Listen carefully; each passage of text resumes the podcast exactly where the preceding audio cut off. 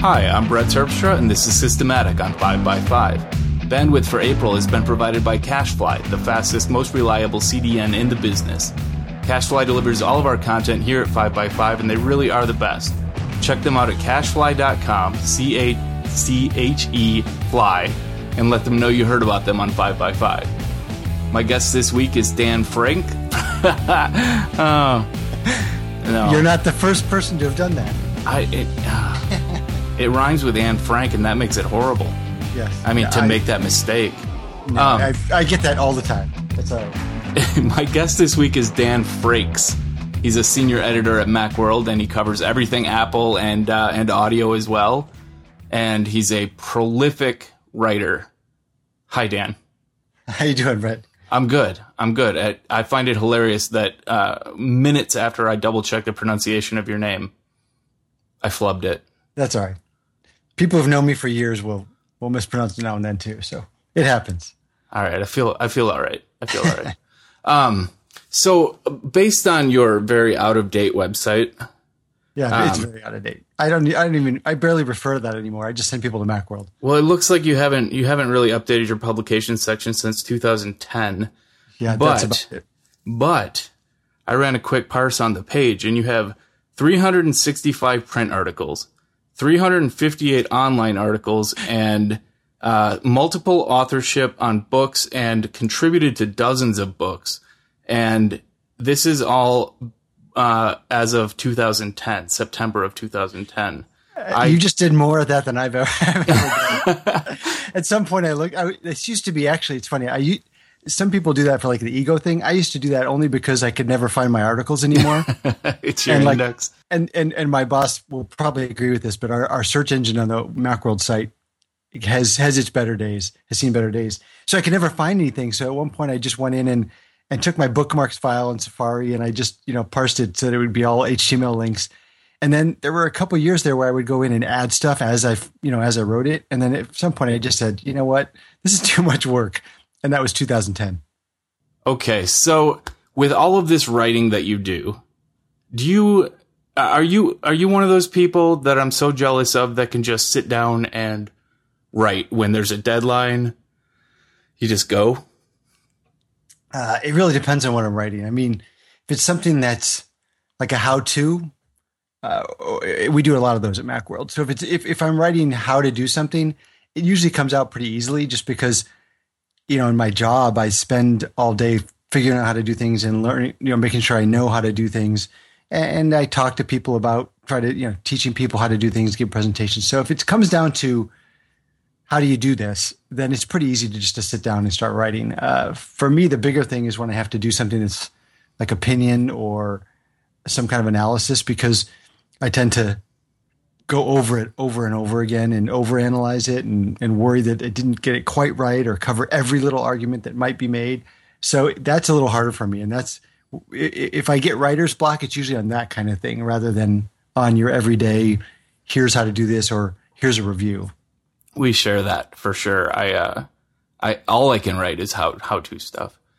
um did you uh, did you develop this fear of opinion pieces uh, over time based on feedback, or have you always been nervous like that?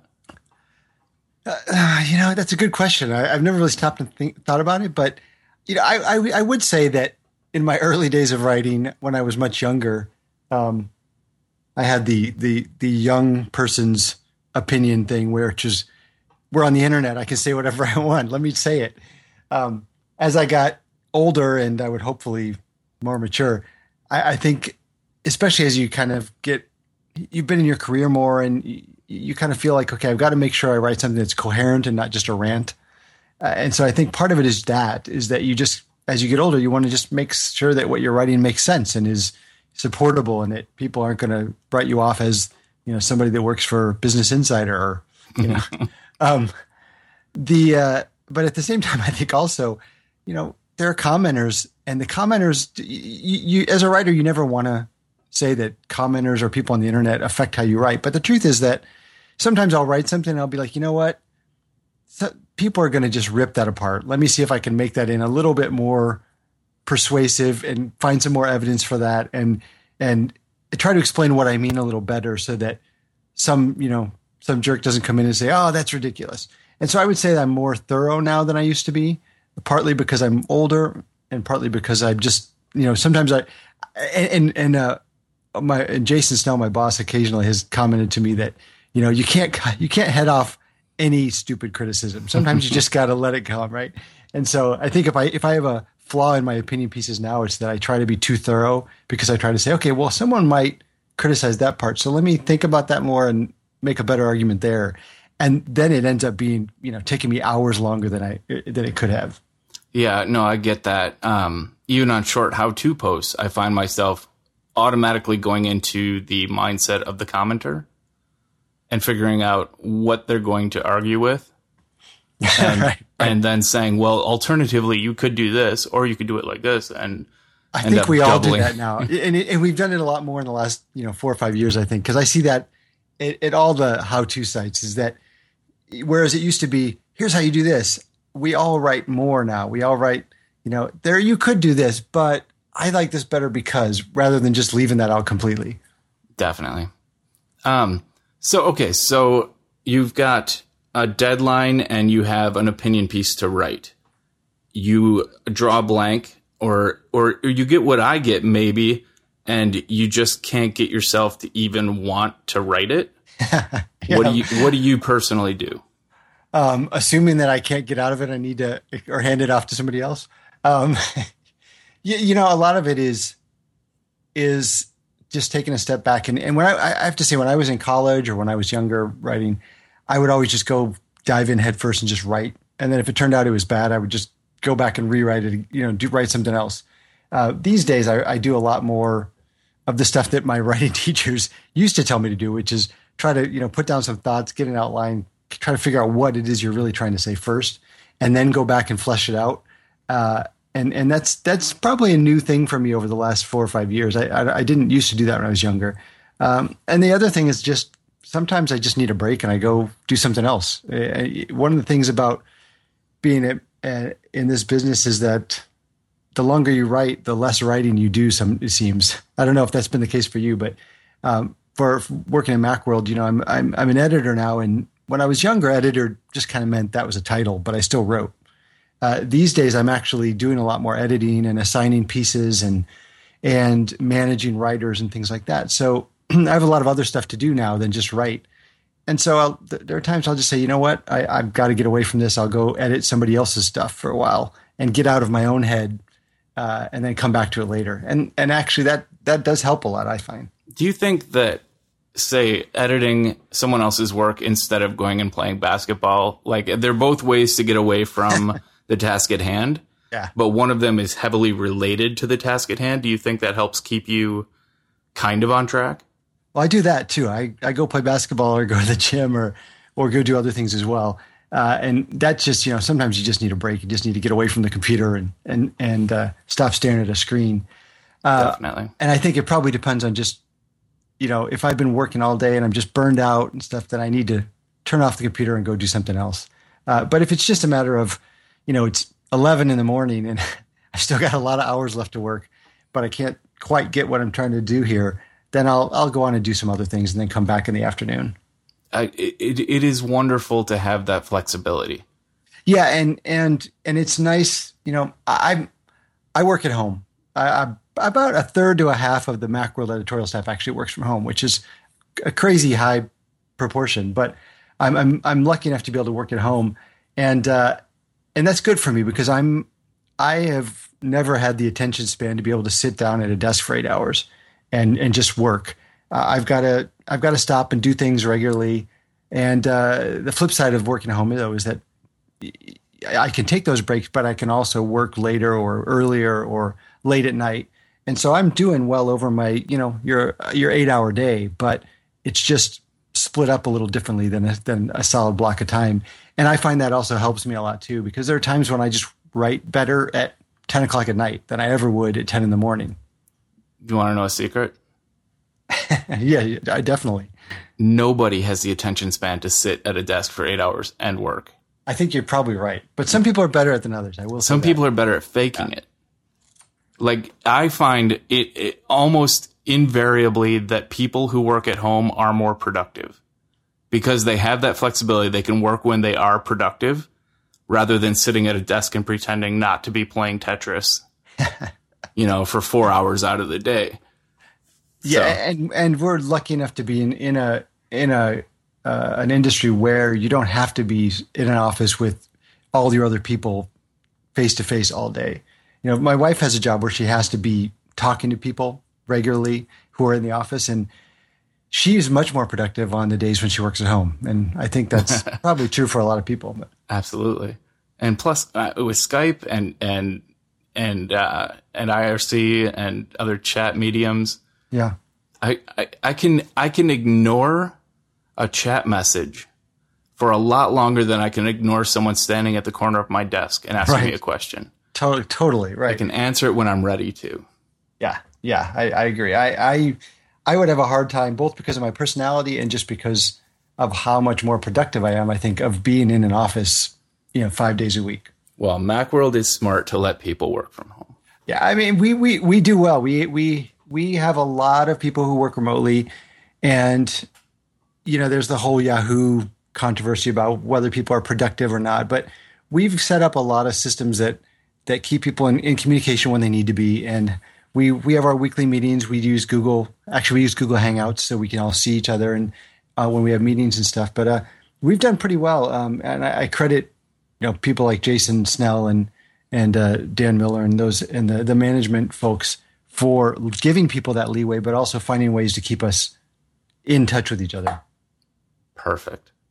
I think I have a piece in the next Macworld. Oh, do you? Which one? Or was it the last one? I don't even know. I didn't get a copy. Um, I did. I did wrangling email piece. It okay. was a write up from my uh, yeah MacWorld talk. Yep. Well, I, I got it. Here's another confession that we uh, we we at print magazines, all us editors, honestly, like I don't know what's when an article I write shows up in print, just because we're doing. I mean, everything nowadays is done for this website. And then we occasionally do a feature that's exclusive to print, but most of the stuff in print is kind of like a greatest hits of the previous month yeah. online. And so I know something probably went into the print magazine, but I don't know which issue it is. I don't um, either. And you would uh, think I would know. Yeah. Well, well, but you would think, I mean, as an editor's, well, what happens is we see our section. So I know what my section is in terms of what I'm in charge of editing but I may have written something for someone else, and that goes into you know maybe this month, maybe next month. So it's um it, it's interesting how even our company has changed that way over the last ten years. Very different than it used to be. Publishing in general. Yes, yeah, definitely. All right. I bet that's like the third time I've said definitely in this episode, and I've noticed that every time I say it, I sound like Rain Man. I hadn't thought about that. Now you got me thinking of Rain Man. definitely. Um, okay, our first sponsor today. I will. Uh, I'll take a quick break for that. Um, do you want the new Samsung Galaxy S4, or maybe you plan to buy the HTC One or iPhone 5? Before you upgrade, make sure you sell your used phone or gadget to Gazelle.com for cash. Don't give away or bury last year's gadget in a drawer. Find out what it's worth at Gazelle.com right now. Gazelle makes selling your used gadgets fast and simple.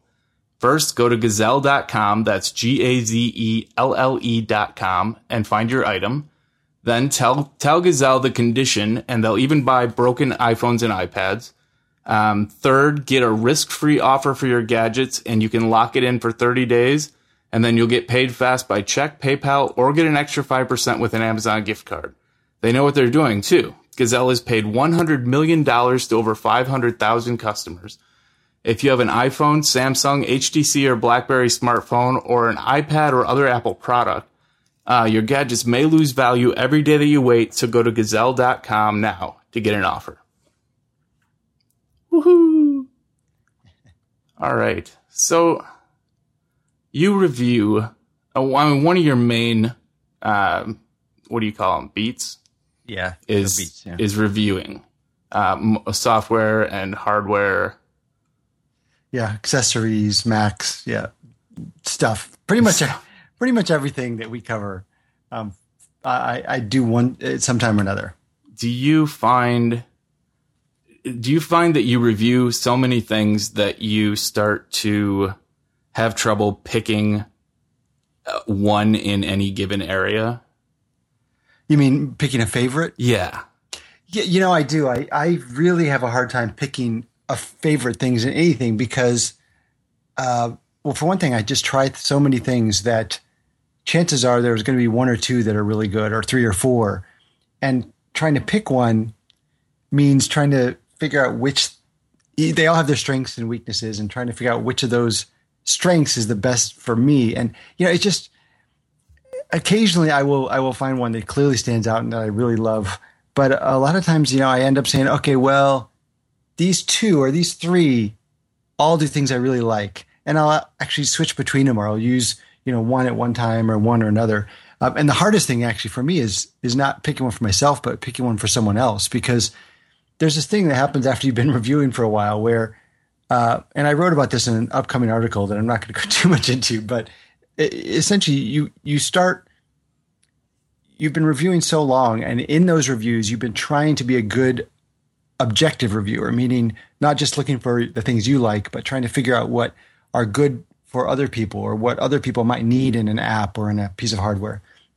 And so at some point you you you start judging something not on what you think is good but like just you, you start finding the flaws that anyone might find or uh, flip side the things that someone else might like on it that you don't. So then when someone else comes up to you and says, Hey, which of these, you know, which app for this should I do?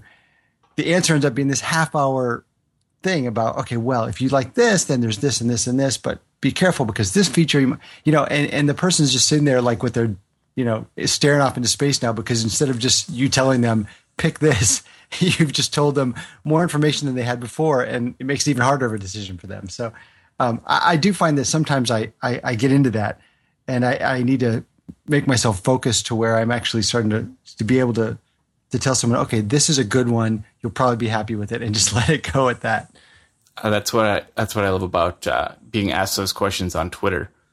Is I have 140 characters to say you might like this or you might like this, and then it's pretty much over. That's all right. I get. Right. Yeah, it, it's it, it's tough. To, I mean, once you've been a reviewer for long enough, I mean, it, it, affects like so many parts of your life in terms of just you, you start, you, you just start, you start thinking about everything in terms of uh, it's a product. Everything has like a buying advice summary. Everything is, is something that you need to, to, to, to evaluate. And, uh, my, my wife, sometimes she cracks up about this. Sometimes it, frankly, she's probably annoyed by it, but you know, I'll be both be trying something in some new thing that we bought, and I'll be like, okay, this part of it really sucks. You know, I can't believe they designed it this way. And she's looking at me like, what? It's a toothbrush. yeah, no, I um, I get that quite a bit. Um, I I notice things that that my wife wouldn't, well, she wouldn't care about, frankly. You know, it wouldn't affect her either right, way, and I'll right. uh, I'll kind of hone in on them and complain about them frequently.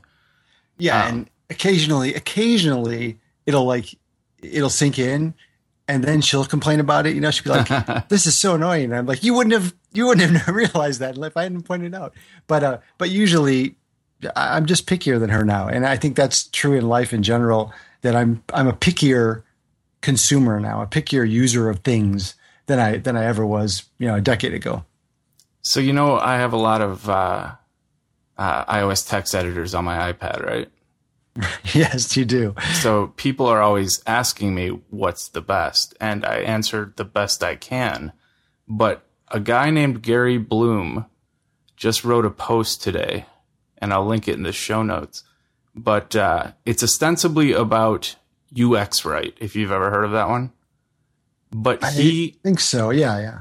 It's yeah, it's an interesting editor, but he goes through like all of the big contenders and compares them and and actually he does this really cool thing where at the end of each section he compares the editor to a house and says like Byword as a house is an architecturally designed home with plans that were purchased on a website for $100.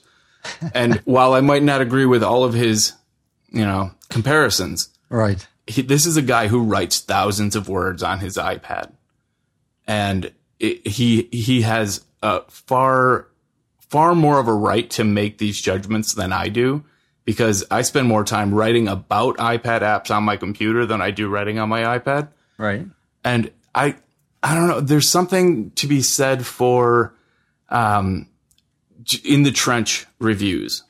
And I think that a lot of us who write a lot of reviews have a more cursory, uh, at least from for myself, I have a more cursory overview of every application's features than I do with what it's actually like to Sure. really dig in and commit to an app. Yeah, I, I, I agree. I mean, I think that's the case for a lot of reviewers these days, um, especially for smaller apps. You know, where you can't hire, for example, in Macworld, we're going to review Photoshop, we hire somebody who's uses Photoshop all day, every day, and and because that's really who you want reviewing it. But that's not always, you know, that's not always feasible. A lot of times, you just got a little an iOS app that costs two bucks that there's no specialist in that, right? there's Right. no one whose day job makes them use a to-do list eight hours a day, right? So no, I, I would totally, I would agree with that. Yeah. Um, and, and it's nice that once in a while somebody takes it upon themselves to say, okay, I'm going to do this and do it better than anybody. Yes. And and they deserve every link that they get then. so did he, did he come out with a favorite then? Well, like I said, the the review is about UX Write and that is his final choice. Oh, okay. I got it. Um and it's not an editor that I personally would love. Um, but his like second and third place contenders are also my top picks. So uh, we're in line. And Well, like I, think- said, I, I trust his his judgment on this Sure. pretty well. Well, and also as long as the reviewer lays it out, these are the things I need. These are what I believe about stuff. These are these, these are my criteria.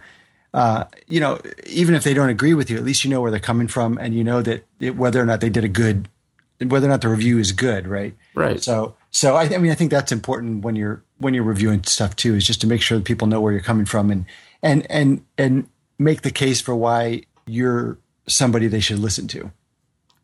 Does Macworld do like uh, charts, comparison charts when it? Do you do head to heads much at all? You know, we it, it really depends on the product. Um, when for some products where there's a lot of really similar things, if we can get someone who has the expertise, we will do like a chart and a comparison review.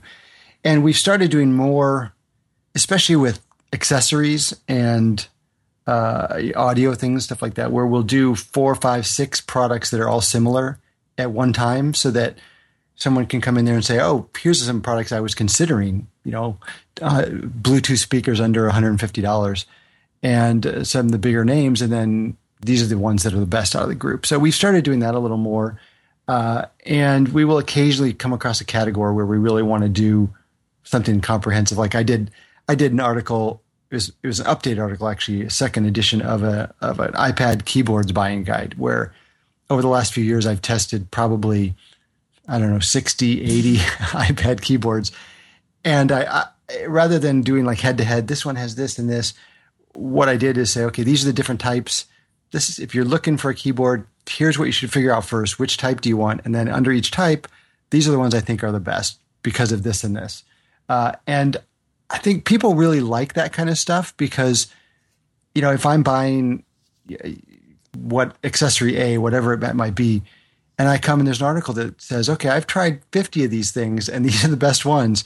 Uh, that's pretty much exactly what you want a review to be. But Yeah. the, the downside of that is that it takes a lot of time and a lot of work to do it, um, which is why so many reviews are here's this product, here's what I like about it. You know, maybe they'll throw in compared to, you know, B and C, A does this, and this is why you might like it better. Um, but it's tough to get those really comprehensive ones, but they're really useful. Yes, yes, they are. Um, as an aside, what what do you use for an iPad keyboard? Are you or can you? Would that be um, too personal? is this is one of those questions I was talking about earlier where I can't answer one because I use multiple. But Yeah, I I, actually, that. you know, I um sometimes I use the Apple keyboard, Apple wireless keyboard with a um the Incase origami workstation. Uh, I also have been using a little bit uh, more lately, mainly because I've been testing it. The ZAGG Flex keyboard, which is a standalone keyboard that's really light and small, but still gives you kind of a full size. Um, the uh, ZAGG has a couple folios that are really nice that I like a lot. Um, and then um, I still, when I'm using my full size iPad, I still really like the Logitech Ultra Thin. Yep. Uh, but I got to tell you, I haven't used my full size iPad very much lately. I've been using the iPad Mini, and that's mainly why I've been using so many standalone keyboards, just because none of the iPad Mini keyboard cases are really that good. Yeah, I uh, I haven't gotten a mini yet. I'm really looking forward to that. Um, I- someday. Yeah, I love it. I mean, I, I, I see the argument about people say, oh, I really want the Retina display, I really want it bigger. But, you know, every time I pick up the Mini and just toss it in my bag, it's, you know, it, it's always sitting right next to the full size one. And I almost always grab the Mini. I've talked to a lot of iPad mini owners, and not a single one of them has ever complained that the screen was not up to par. Yeah, I mean, I'll, I'll be I'll be happy when it's Retina. I mean, I'll be ecstatic, Sure. but it's not keeping me from using it. Right for me, the size and the weight outweigh, so to speak, the the Retina display of the of the big one. Yes. Maybe that's what I'll get next. Now that I got my new MacBook Air. But anyway, I was going to say, I, I love the Logitech thin one. Yeah, the ultra uh, thin. Yeah, the, that's what I've been using. Yeah, it's not very good for the for the iPad Mini. Yeah, I imagine not. It's just yeah, I mean they, they the keys are too small and they've actually had to move some keys around a little bit and they've got keys overlaid onto other keys like the I, think if I remember correctly the question mark or the the, the uh-huh. qu- That was me trying to pick mine up so I could see it. But or, or the for example the, the quote the apostrophe is you have to use like a function key to get to it because it's overlaid another key. Yeah, it's just it's I admire the effort to duplicate what's so great about the big one, but it's it's it's not it's just not very good yeah. in my opinion. Have you seen?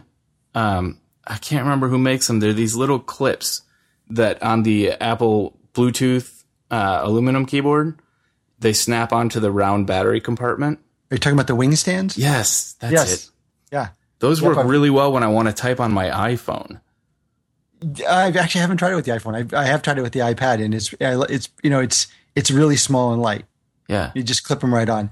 For me, most of the time when I'm going with my when I have my iPad or excuse me, my iPad and my Apple wireless keyboard, I'm carrying it somewhere, and you know, as you probably know, the the Apple wireless keyboard insists on always being on and not letting you turn it off. Yeah. So I always put it inside the origami just so it doesn't get the buttons don't get pressed. But I really like the design of the wing stand. It's a it's a clever little thing, and actually I use it when I have used it. It's been at my desk because I just stick my iPad in it, mm-hmm. and then the the wireless keyboard that doubles as a stand, and I can type if I want. But it's a clever little thing. I agree.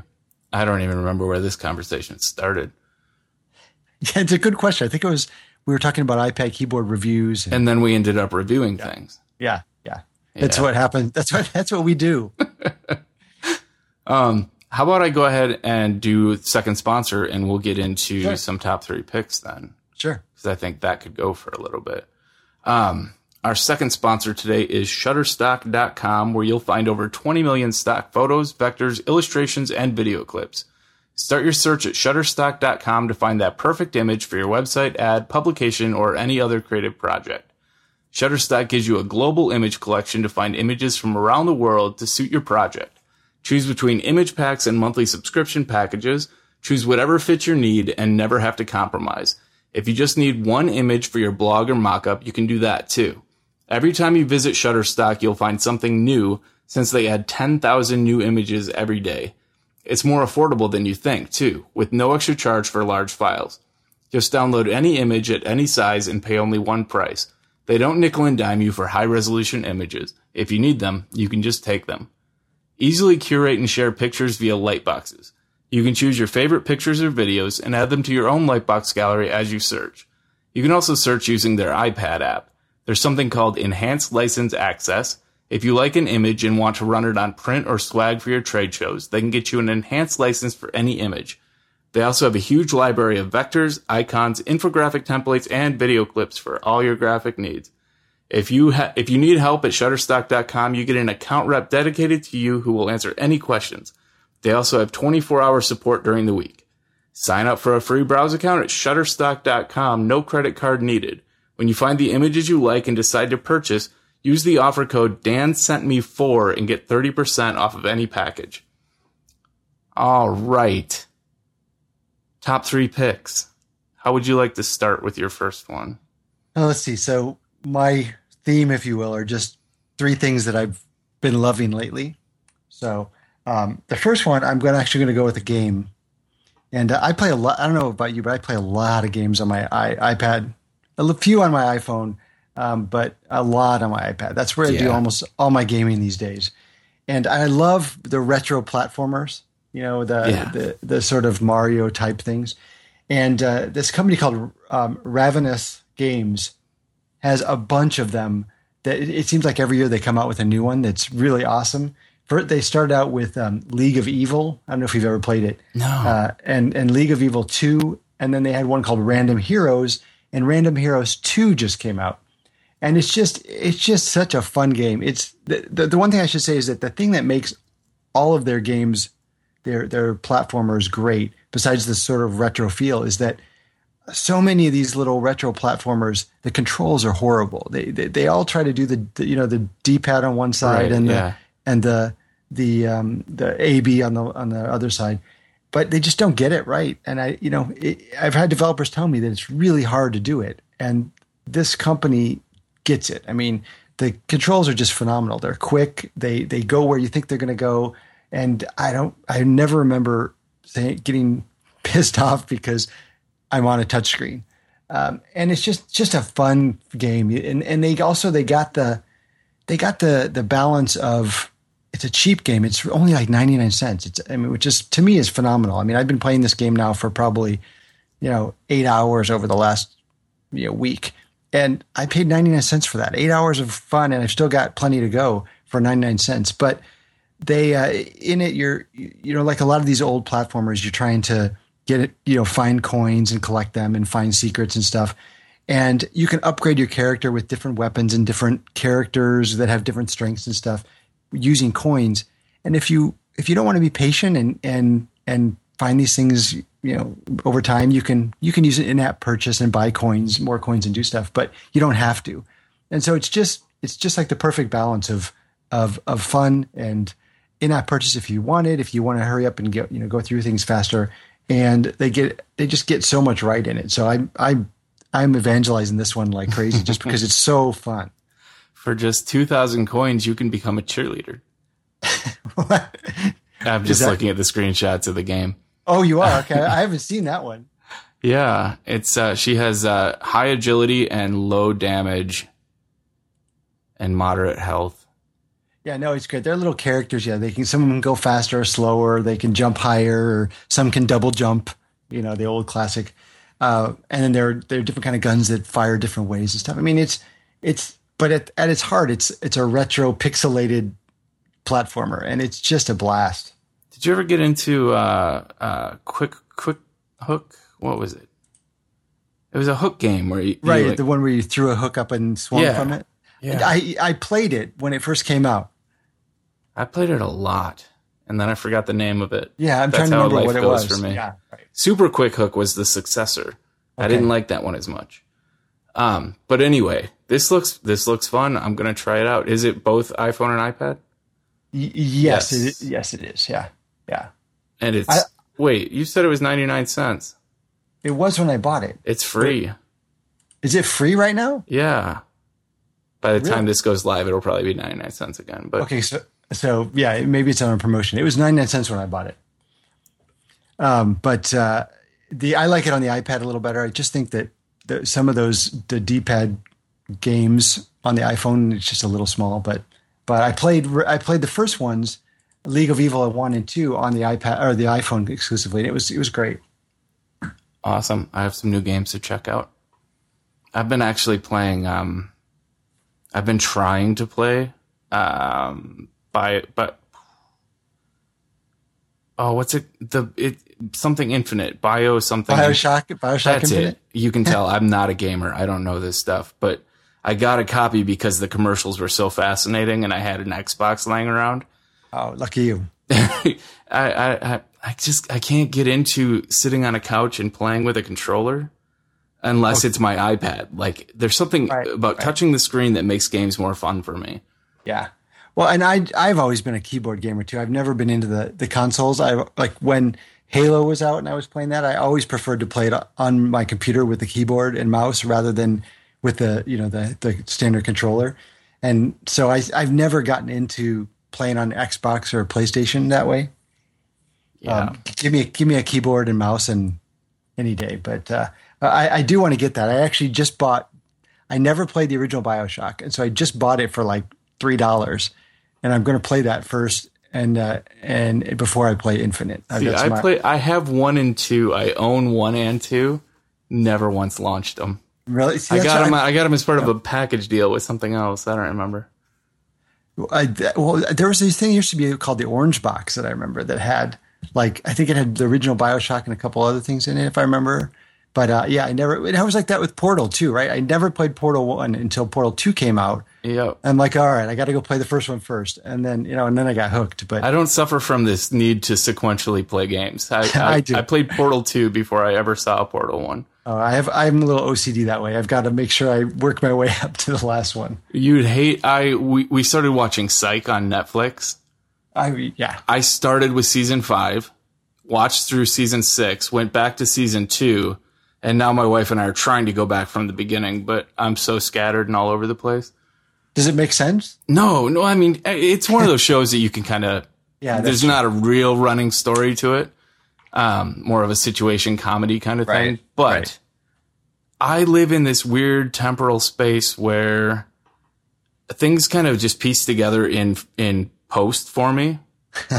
and I I don't know, some it's somehow I managed to make it make sense. I do everything out of order. Anyway, If you could do it, hey, yeah, eh, kind of. I pull it off, I guess.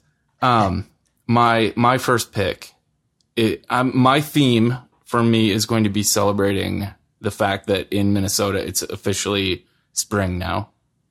As of as of last week, we started having consistent seventy degree weather, which will last all the way through Thursday. Um, when it drops back down to 48, I think is the high on Thursday. Um, but anyway, my first pick is TOMS sunglasses.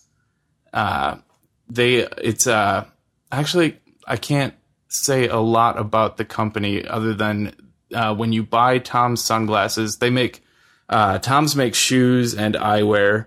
And, uh, when you buy eyewear from them, the, there's money that goes to help, uh, people who need eye surgery. So every pair of, every pair of glasses you buy from TOMS, part of the part of the uh, cost goes to help one person uh, basically save their sight. Uh, often is it a regional? Co- is it a regional company? No, um, No, okay, okay. I actually don't even know where their uh, land base is, but you can shop them online, and they'll do awesome things like send you like four different pairs of glasses so you can try them on, and you send back what you don't want, and there's uh, re- cool. return uh, policies on everything, and yeah, it's really it's a great company. This stuff's not cheap.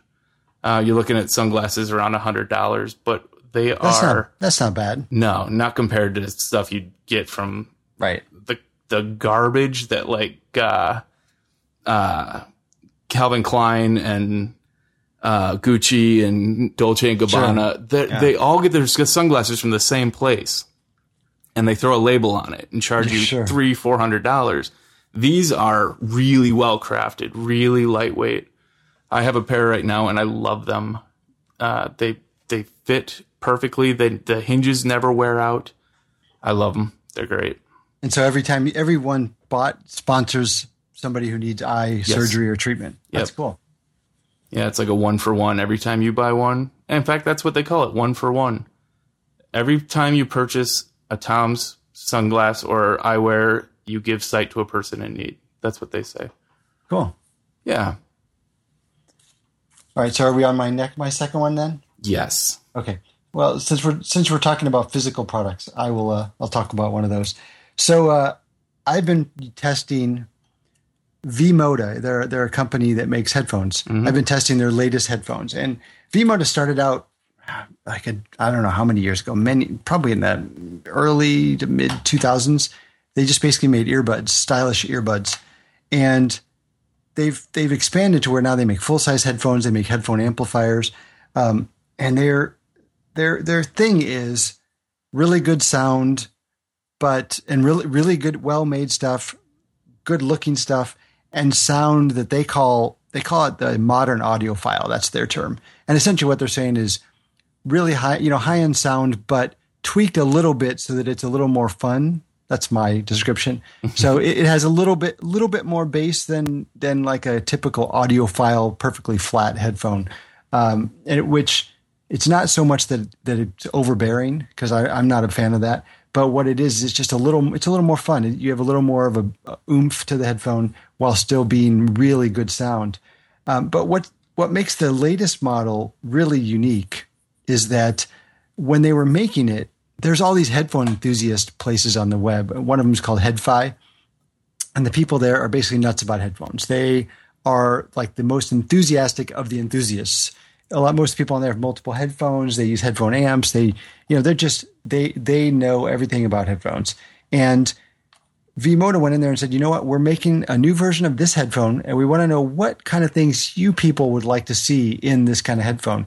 And so they kind of crowdsourced the design of it, and they came up with little things like they it has a it's a one sided headphone cord, but there's a plug on each side, so that if you like having a headphone cord on your left, you could put it in that side. If you like it on the right, you could put it on that side. And these are just like little touches like that that makes it a really unique headphone. Uh, because basically they ask their users, what cool stuff would you like in a headphone? But on top of that, it's just, I mean, it's built like a tank. It's made of aluminum and, and metal and, you know, leather ear pads. You can take the, the headband and almost twist it like 180 degrees and it won't even, it won't bend or break. Super comfortable and it sounds great. Um, and I got the black one here and it's like stealth black, matte black everywhere. And it just looks great. And uh, I've really, I've been loving them lately and I'm, they're they're they're not cheap. I mean, they're they're high end headphones. They're about 300, 250 or three hundred bucks, but um, they're fantastic, and they've they uh, they come in like this.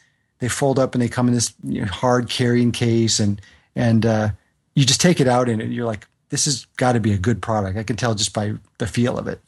I I have a pair of Vmoda headphone uh, earbuds from back in the day. so were those the uh, the metal ones or the plastic ones? They're metal. Okay, I remember those. Yes. Yeah, I like them quite a bit.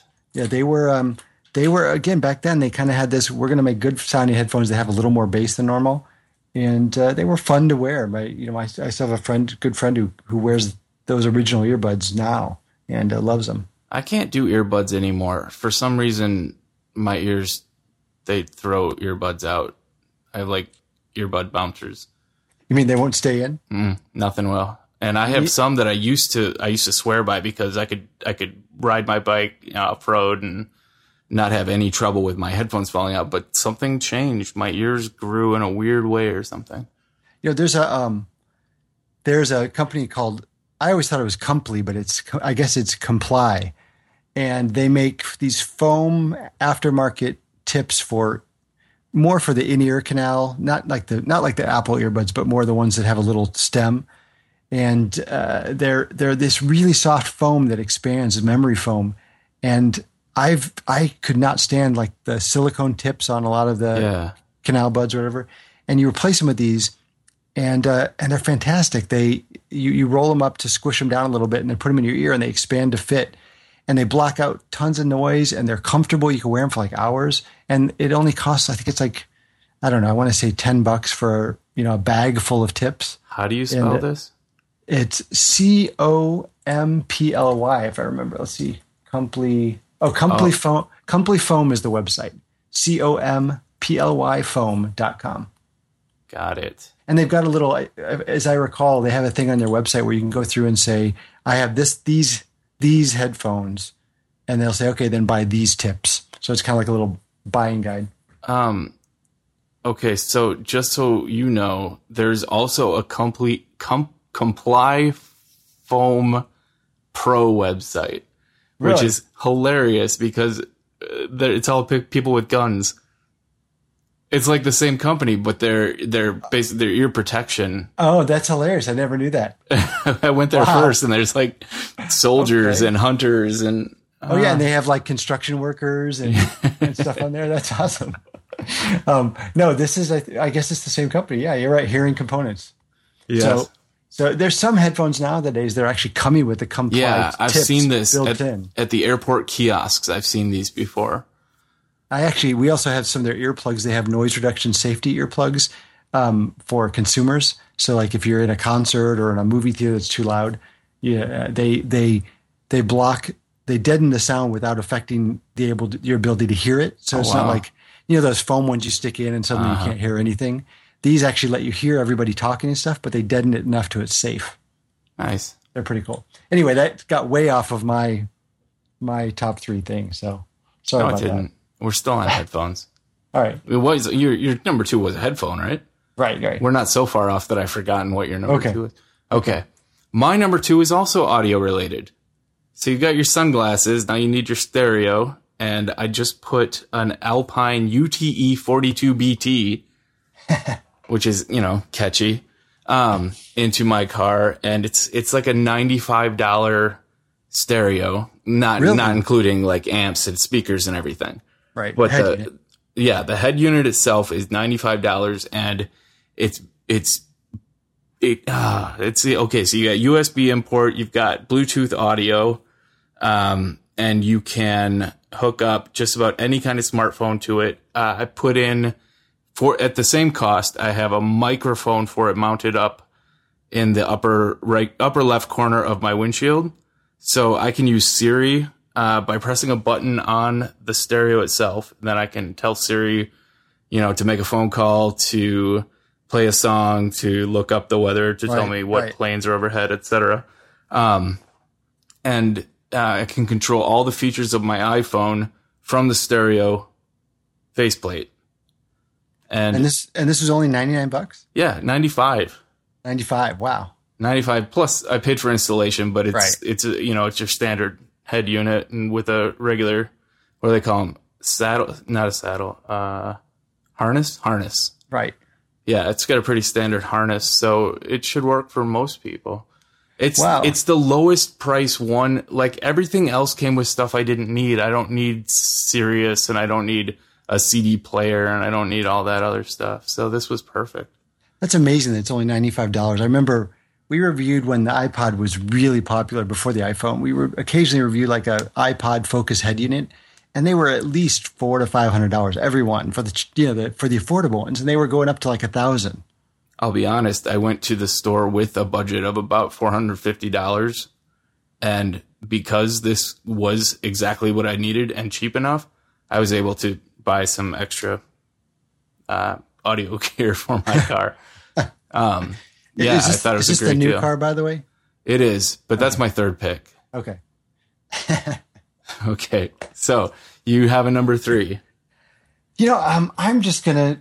At first, I was gonna say an iOS client for a particular service, but I think now I'm just gonna say the whole service, and that's app.net. And uh, I know you're you're on there now, Yep. right? And uh, I've been using it so much more than Twitter lately, and uh, I didn't realize until over the weekend how infrequently I'd checked Twitter over the last few weeks, and how much I'd used app.net. Um, and for those who don't know what it is, app.net is essentially, uh, well, some people would say it's it's it's kind of like Twitter, but you have a little bit longer messages, and it's um, it's paid. There are free accounts, but it's it's more of a premium service.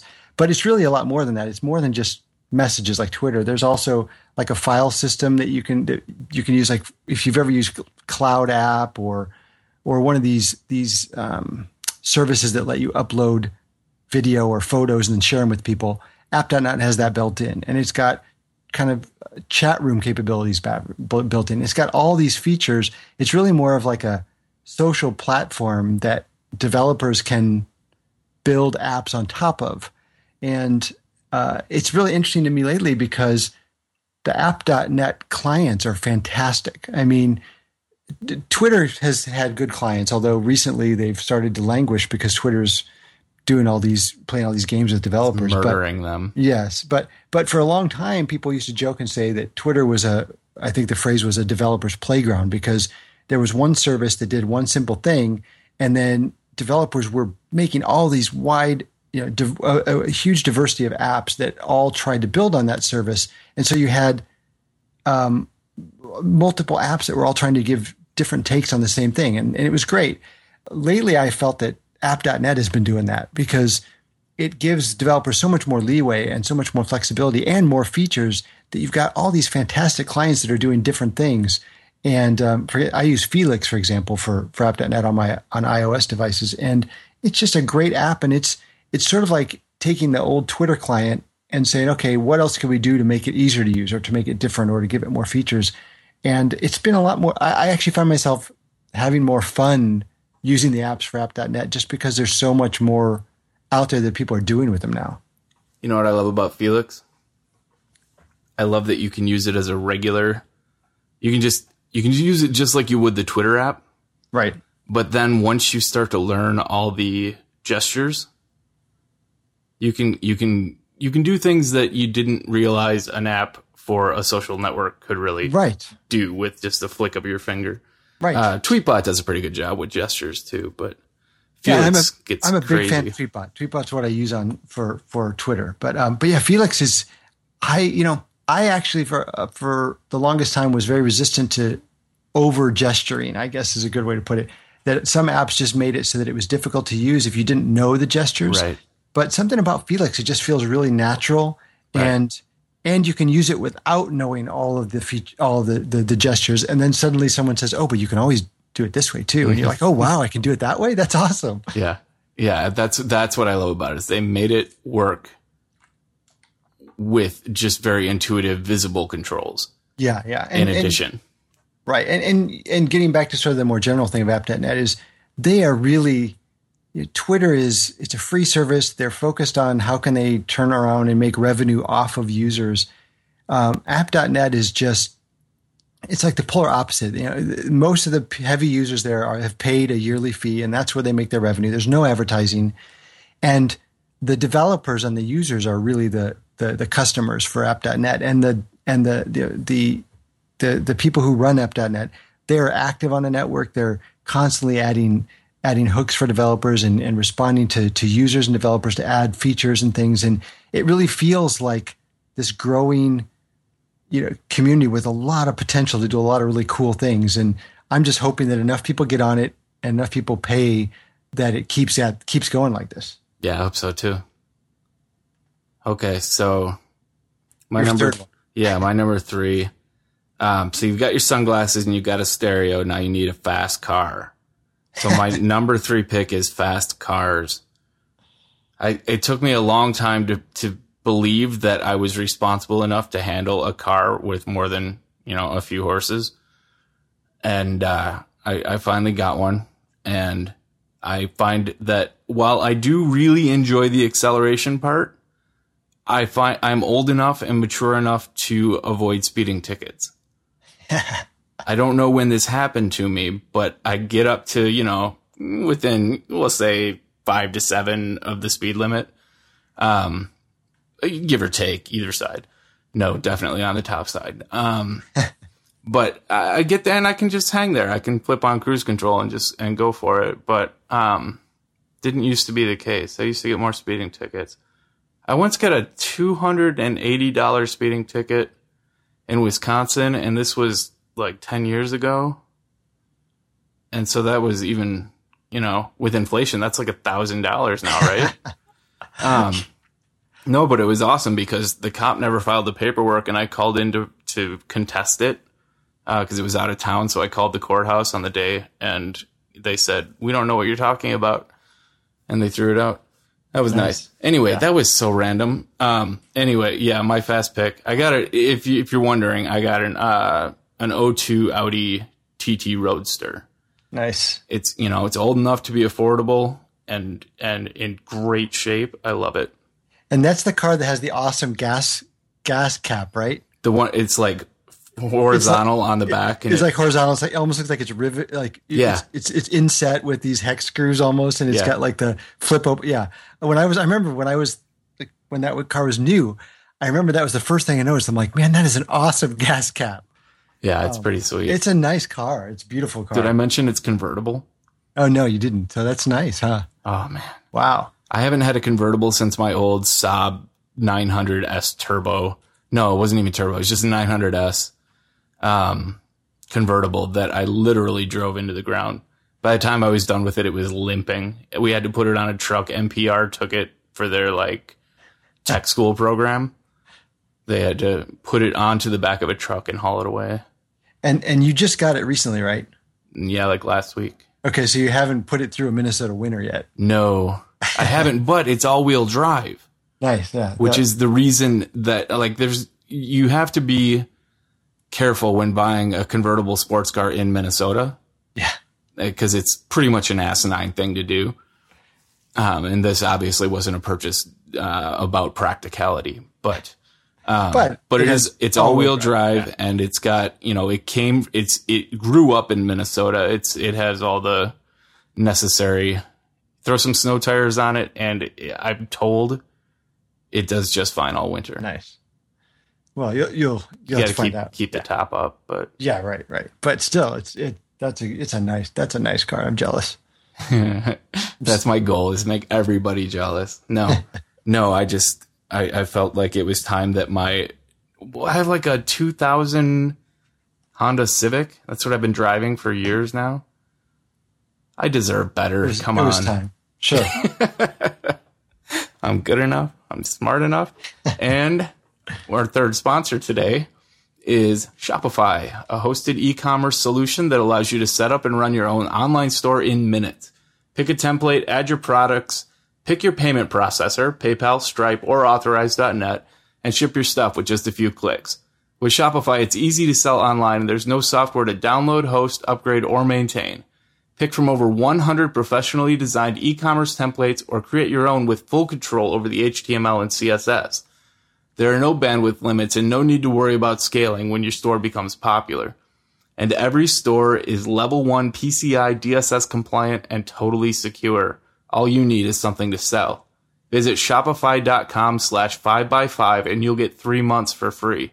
Check them out today. All right, Dan Frakes. You are on Twitter as Dan Frakes. Yes. And you imagine. are on Yep, app.net as Dan Frakes. That's right. And you have a danfrakes.com, but you don't send people there anymore. No, it's just it's out of date. It, I mean, it- to show you how old it's been, how old it is, it's how long it's been since it's really updated. It's still using frames. That's how bad it is. So there's there's like not even CSS on. it. I built that website probably like almost ten years ago and just kind of updated it here and there. And so it's it's it's like a graveyard of of HTML. I know people who can help you with that when you're ready. Let Yeah. me know. yeah, send them over. Um, it's just a matter. Yeah, I mean, just you know, have I have work now, job. Back back when I was a freelancer and uh, and I, I needed a website that looked really nice. You know, it was great. But nowadays, it's kind of like I like I said on my uh, on a lot of my online things, I just direct people to the macworld.com instead. So Okay. So it's, it's so I'll link to your editor page on Macworld. sure, Is that okay? yeah, yeah, Perfect. Works great. All right. And uh, I'm Brett Terpstra. I'm ttscoff everywhere. And this was episode 42. 42. We should, we should call it Life, the Universe, and Everything. Right, right. Anyway, thanks so much for being here. It was uh, great talking to you, Dan. No, thank you. I had a great time. All right. We'll see everybody in a week.